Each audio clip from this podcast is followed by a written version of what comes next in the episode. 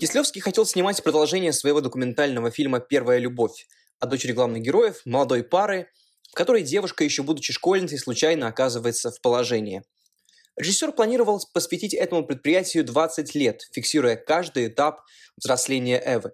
Однако позже он откажется от этой задумки, решив, что не имеет права настолько радикально вторгаться и так или иначе менять жизнь других людей посредством своей камеры. Точно так же Филипп Мош придет к выводу, что ответственность, которая появилась у него вместе с новой страстью кино, слишком тяжелая ноша для простого рабочего.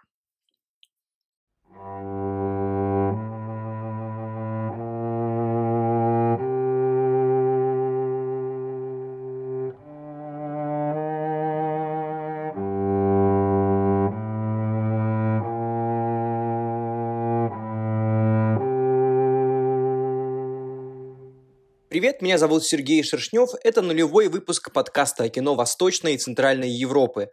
Здесь мы будем говорить о фильмах, которые редко попадают в орбиту даже самых искушенных киноманов. Немного о себе. Я докторант, все еще, Елонского университета в Кракове, а, если что, это Польша. Пишу исследовательскую работу об этих самых фильмах и вообще культурном обмене в Восточном блоке. Ну, вы поняли, Советский Союз и компания. Этот выпуск должен не только рассказать о замечательном фильме Кислевского, но и как-то объяснить название нашего подкаста. К этому я вернусь ближе к концу, а сейчас давайте перейдем к главной теме.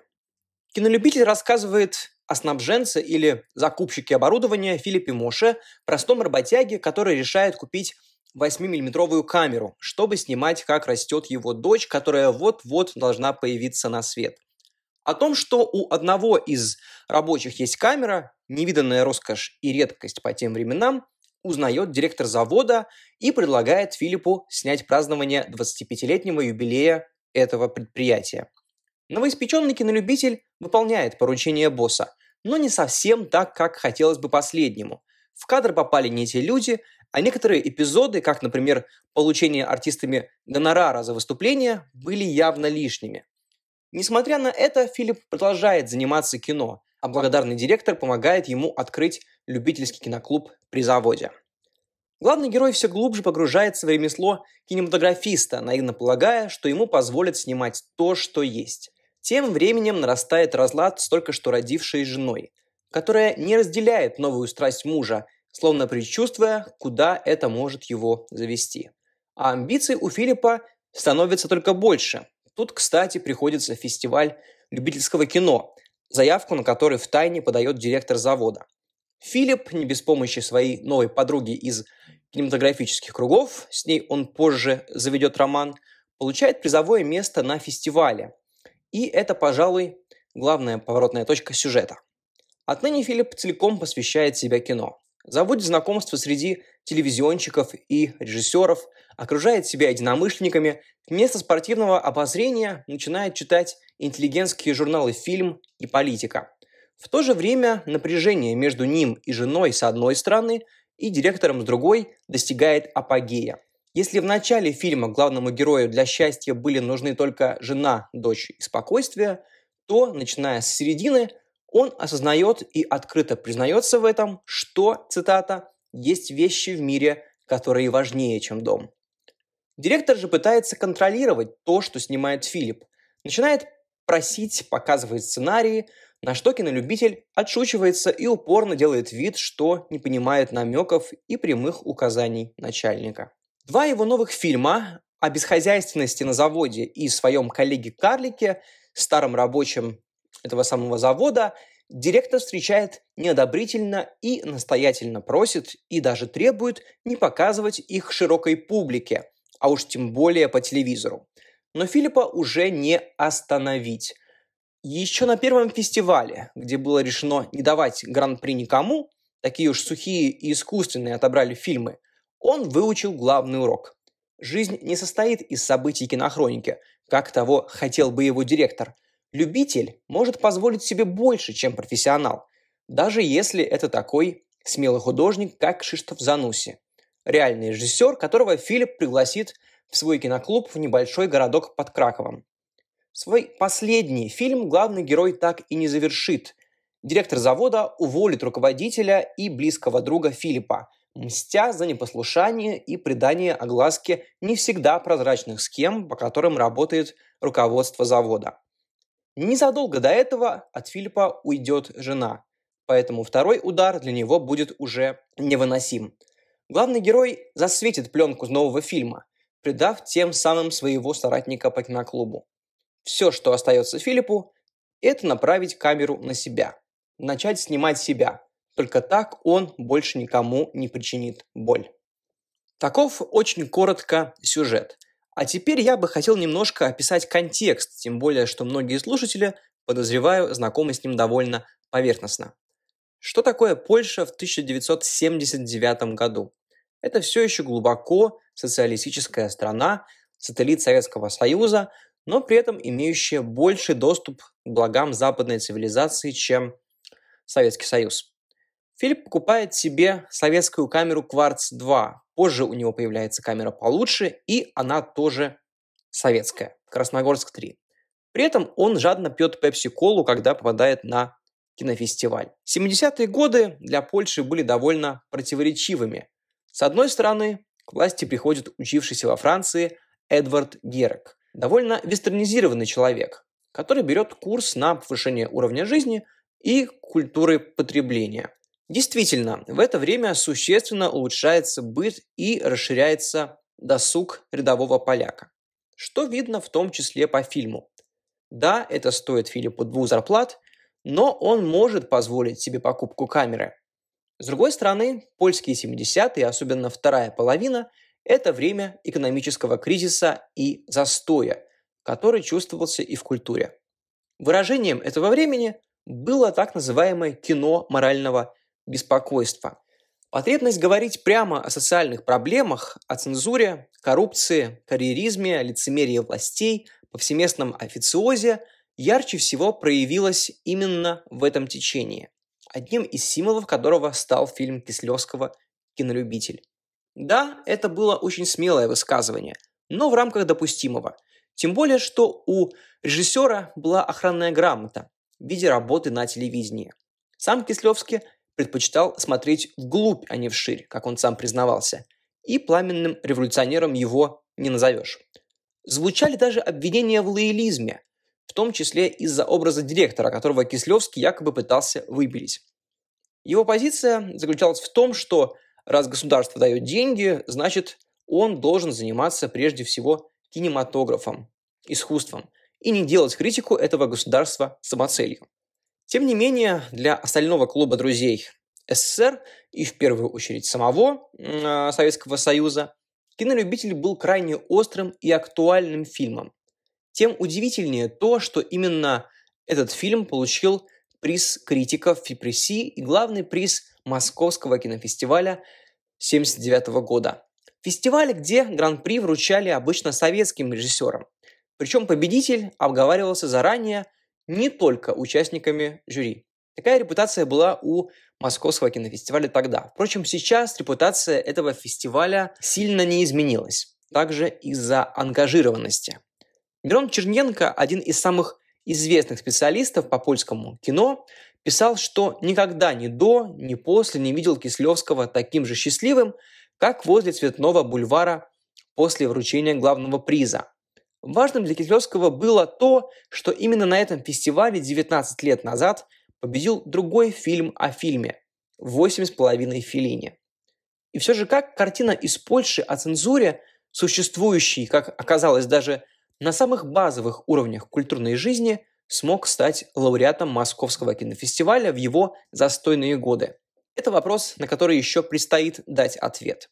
Ирина Рубанова, другой кинополонист, предполагает, что дело в его форме. Фильм отчасти напоминает производственную драму, а герой не какой-нибудь интеллигент из Варшавы, а простой провинциальный рабочий.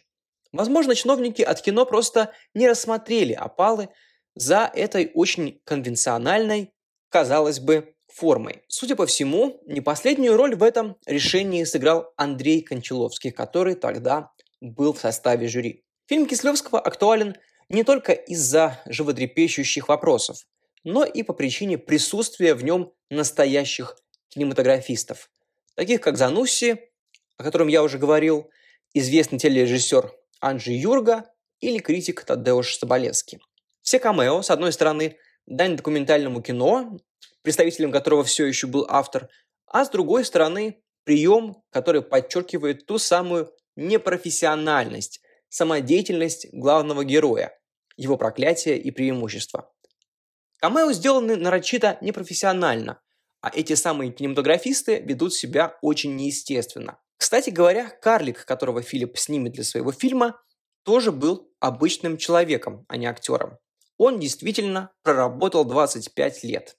Правда, не на заводе, а хранителем Елонской библиотеки в Кракове, о чем его много раз просили не упоминать во время съемок. Также и с его женой Карлицей. Интересный факт, она не только сыграла в фильме, но и стала невольным автором одного из самых забавных и запоминающихся его эпизодов. От актера Ежештура, как и от его персонажа Филиппа, во время съемок ушла жена. Иоланта Бжезинска, так звали карлицу из фильма, успокаивала Штура словами о том, что раз его супруга не взяла телевизор, то наверняка еще вернется. Эта история перешла из жизни в сценарий. Хотя и Штур, и его герой должны были переживать похожие чувства, тем более, что жены обоих, как кажется, не прошли испытания славой, довольно быстро настигшие их мужей, именно не попадание в образ актеру будут ставить в упрек рецензенты. Якобы амплуа, в которых он себя зарекомендовал, слишком давили на его персонажа, несмотря ни на что чистого и положительного. Критики имели в виду несколько фильмов, где Штур сыграл малоприятных карьеристов, но прежде всего речь шла о картине Феликса Фалька «Распорядитель бала». В ней актер, в студенческие годы подрабатывающий ведущим на праздниках, идеально воплотился в провинциального тамаду, предающего друзей, плетящего интриги, человека, который не побрезгует самым а, аморальным средством для достижения своих целей. Какими бы ничтожными эти цели не казались. Можно сказать, что именно эта роль принесла Штуру популярность. И именно с Лютеком его ассоциировали зрители. Диссонанс критиков, вызванный переходом к более благородной роли, впрочем, такой уж благородной, в целом понятен, однако время показало, что выбор был правильный. Образ Филиппа стал культовым. На надгробии Кислевского есть скульптура, которая изображает сложенные руки, составляющие кадр. Это отсылка к эпизоду «Кинолюбителя», где такой же жест делает герой Штура, когда того уходит жена. Если Лютека из фильма «Фалька» можно сравнить с героями романа «Карьеры», например, Мапасановским «Милым другом», то Филиппа Моша сравнивали с главным героем утраченных иллюзий Бальзака. Центральный персонаж этой книги – провинциал, который неожиданно для себя попадает в высший свет, но совершенно в него не встраивается. Филипп тоже чувствует себя неуютно в среде столичных кинематографистов, но вот с чем он точно несовместим, так это с неписанными законами, скажем так, полусвета, а именно кулис, где принимаются политические решения. Уяснив это, он и утрачивает свои иллюзии. Балансирование на грани док-кино и игрового фильма, привлечение настоящих режиссеров, критиков, телевизионщиков делает кинолюбителя особенной картиной. Примечательно и то, какой фильм Зануси смотрят герои в сюжете. Это «Защитные цвета». Тоже смелое высказывание, направленное как бы против карьеризма и цинизма в академической среде. Впрочем, многие трактовали этот фильм более универсально. Считается, и я говорил об этом в начале, что герой Филиппа – это сам Кислевский, и его конфликт – это конфликт Кислевского. Однако у персонажа Ежештура был и другой прототип. Это такой кинолюбитель, рабочий сахарного завода по имени Франтишек Дзида из деревни в Силезии, основатель известного киноклуба «Клапс». Кислевский много общался с ним и даже попросил написать автобиографию, которая должна была стать основой сценария для будущего фильма. Дида с энтузиазмом взялся за это дело, озаглавив свои воспоминания записки деревенского деятеля культуры. Аутентичный кинолюбитель писал, что со своими соратниками хочет снимать кино о близких ему вещах. Цитата. «Наши девушки раздеваются, когда играют в покер на раздевание, их тошнит, когда они пьют много вина, занимаются сексом, если этого хотят, а парни меняют этих девушек как перчатки. Текст этот в итоге реализован не был. Тем не менее, образ и жизнь Диды, очевидно, повлияли на финальный сюжет, а премьера кинолюбителя Кислевского состоялась в родной деревушке Диды – Хыбе. Впрочем, как пишут исследователи, Кислевский создавал образ Филиппа Моша не только ориентируясь на своего следского приятеля, но и других кинолюбителей, сделав им своеобразный кастинг. Итак, сценарий имел в итоге довольно синтетическую структуру. Это были и личные коллизии, и результат исследования других кинолюбителей, и советы со стороны. Первоначальная версия фильма заканчивалась на эпизоде, в котором Филипп засвечивает пленку своего последнего детища. Однако уже не раз упомянутый Кшиштоф Занусси, на чьей студии и был реализован фильм, посоветовал Кислевскому изменить концовку, чтобы она не была настолько однозначной и пессимистичной. Вся команда, которая занималась этим фильмом, конечно, была во фрустрации после решения добавить еще один эпизод в квартире, ставший, надо сказать, культовым. Ведь до этого весь съемочный процесс был общим делом, и все вопросы решались демократически. Впрочем, такая концовка, какой она в итоге стала, в которой Филипп не порывает свою связь с камерой, хотя и кардинально меняет отношение к ней, больше соответствовала биографии и пути самого Кислевского. И теперь самое время вернуться к моему первому тезису. Филипп не справился с ответственностью, как и незадолго до этого сам Кислевский, но при этом продолжил снимать. Правда, если Филипп направляет камеру на себя – чем напоминает сегодняшних YouTube-блогеров, то реальный режиссер постепенно перестает снимать документальное кино. После этого фильма нас ждут всего три ленты в этой форме. Одна из них, правда, станет мировой классикой, а именно «Говорящие головы». И дело здесь не только в системе, которая не дает достаточно свободы творчества. Ведь что-то заставляет предположить, что жена ушла бы от Филиппа при любом режиме, а Кислевский мог реализовать свой проект с фиксацией жизни маленькой девочки до момента ее взросления без цензурных препонов. То есть, если бы мы захотели определить главную тему фильма, то это был бы вопрос об ответственности художника вообще, а не ответственности художника в авторитарной системе. Именно это делает кинолюбителя универсальным, и отсюда же его мировое признание – и актуальным он быть не перестает, а наоборот, эту самую актуальность лишь приобретает. Сегодня разговор об этике кинопроизводства, о том, насколько сильно режиссер может вмешиваться в интимные сферы актеров, даже если они дают на это свое согласие, как никогда острый. Достаточно вспомнить дискуссию о проекте DAO. В этом смысле фильм Кислевского многим только предстоит открыть. И как раз с этим есть проблема, потому что кинолюбитель редко замечают за, как мне часто приходится слышать, классическим Кислевским, под которым понимают, конечно же, «Три цвета», «Деколог» и «Двойную жизнь Вероники». Но, возможно, ситуация постепенно выровняется, учитывая, что внимание к персоне Кислевского в мире только возрастает. Проводится фестиваль в его честь, киношколы называют его именем. Критерион, пожалуй, самая известная компания, занимающаяся реставрации и дистрибуции киноклассики издает даже самые неизвестные, но того не менее ценные ленты польского режиссера. Более того, есть даже англоязычный подкаст, в котором два энтузиаста разбирают каждый фильм этого важнейшего автора 20 века. Кислевский документалист не менее важен, чем Кислевский как автор игрового кино. Его ранние фильмы, такие как «Из города Лоззи» или уже упомянутая «Первая любовь», побеждали на самых престижных польских фестивалях, а сейчас считаются классикой нонфикшена. Многие конфликты из документального периода перешли в кинолюбителя, и там получили свое развитие. И теперь, пожалуй, надо объяснить смысл названия нашего подкаста. Почему же Филипп Мош стал его покровителем? Думаю, отчасти это уже и так понятно из моего рассказа. Но коротко еще могу добавить, что Филипп Мош это не только собирательный образ любителей кино, но и метафора киноискусства в эпоху соцблока вообще. Кстати, важно подчеркнуть любителя, а не профессионала. Я себя тоже считаю именно любителем. Мы знаем, кино, которое снималось и создавалось по эту сторону железного занавеса, было, появлялись свои шедевры, но не всегда они становились известны. Иногда из-за цензуры, как до, так и после производства, а иногда просто из-за невключенности в мировой контекст.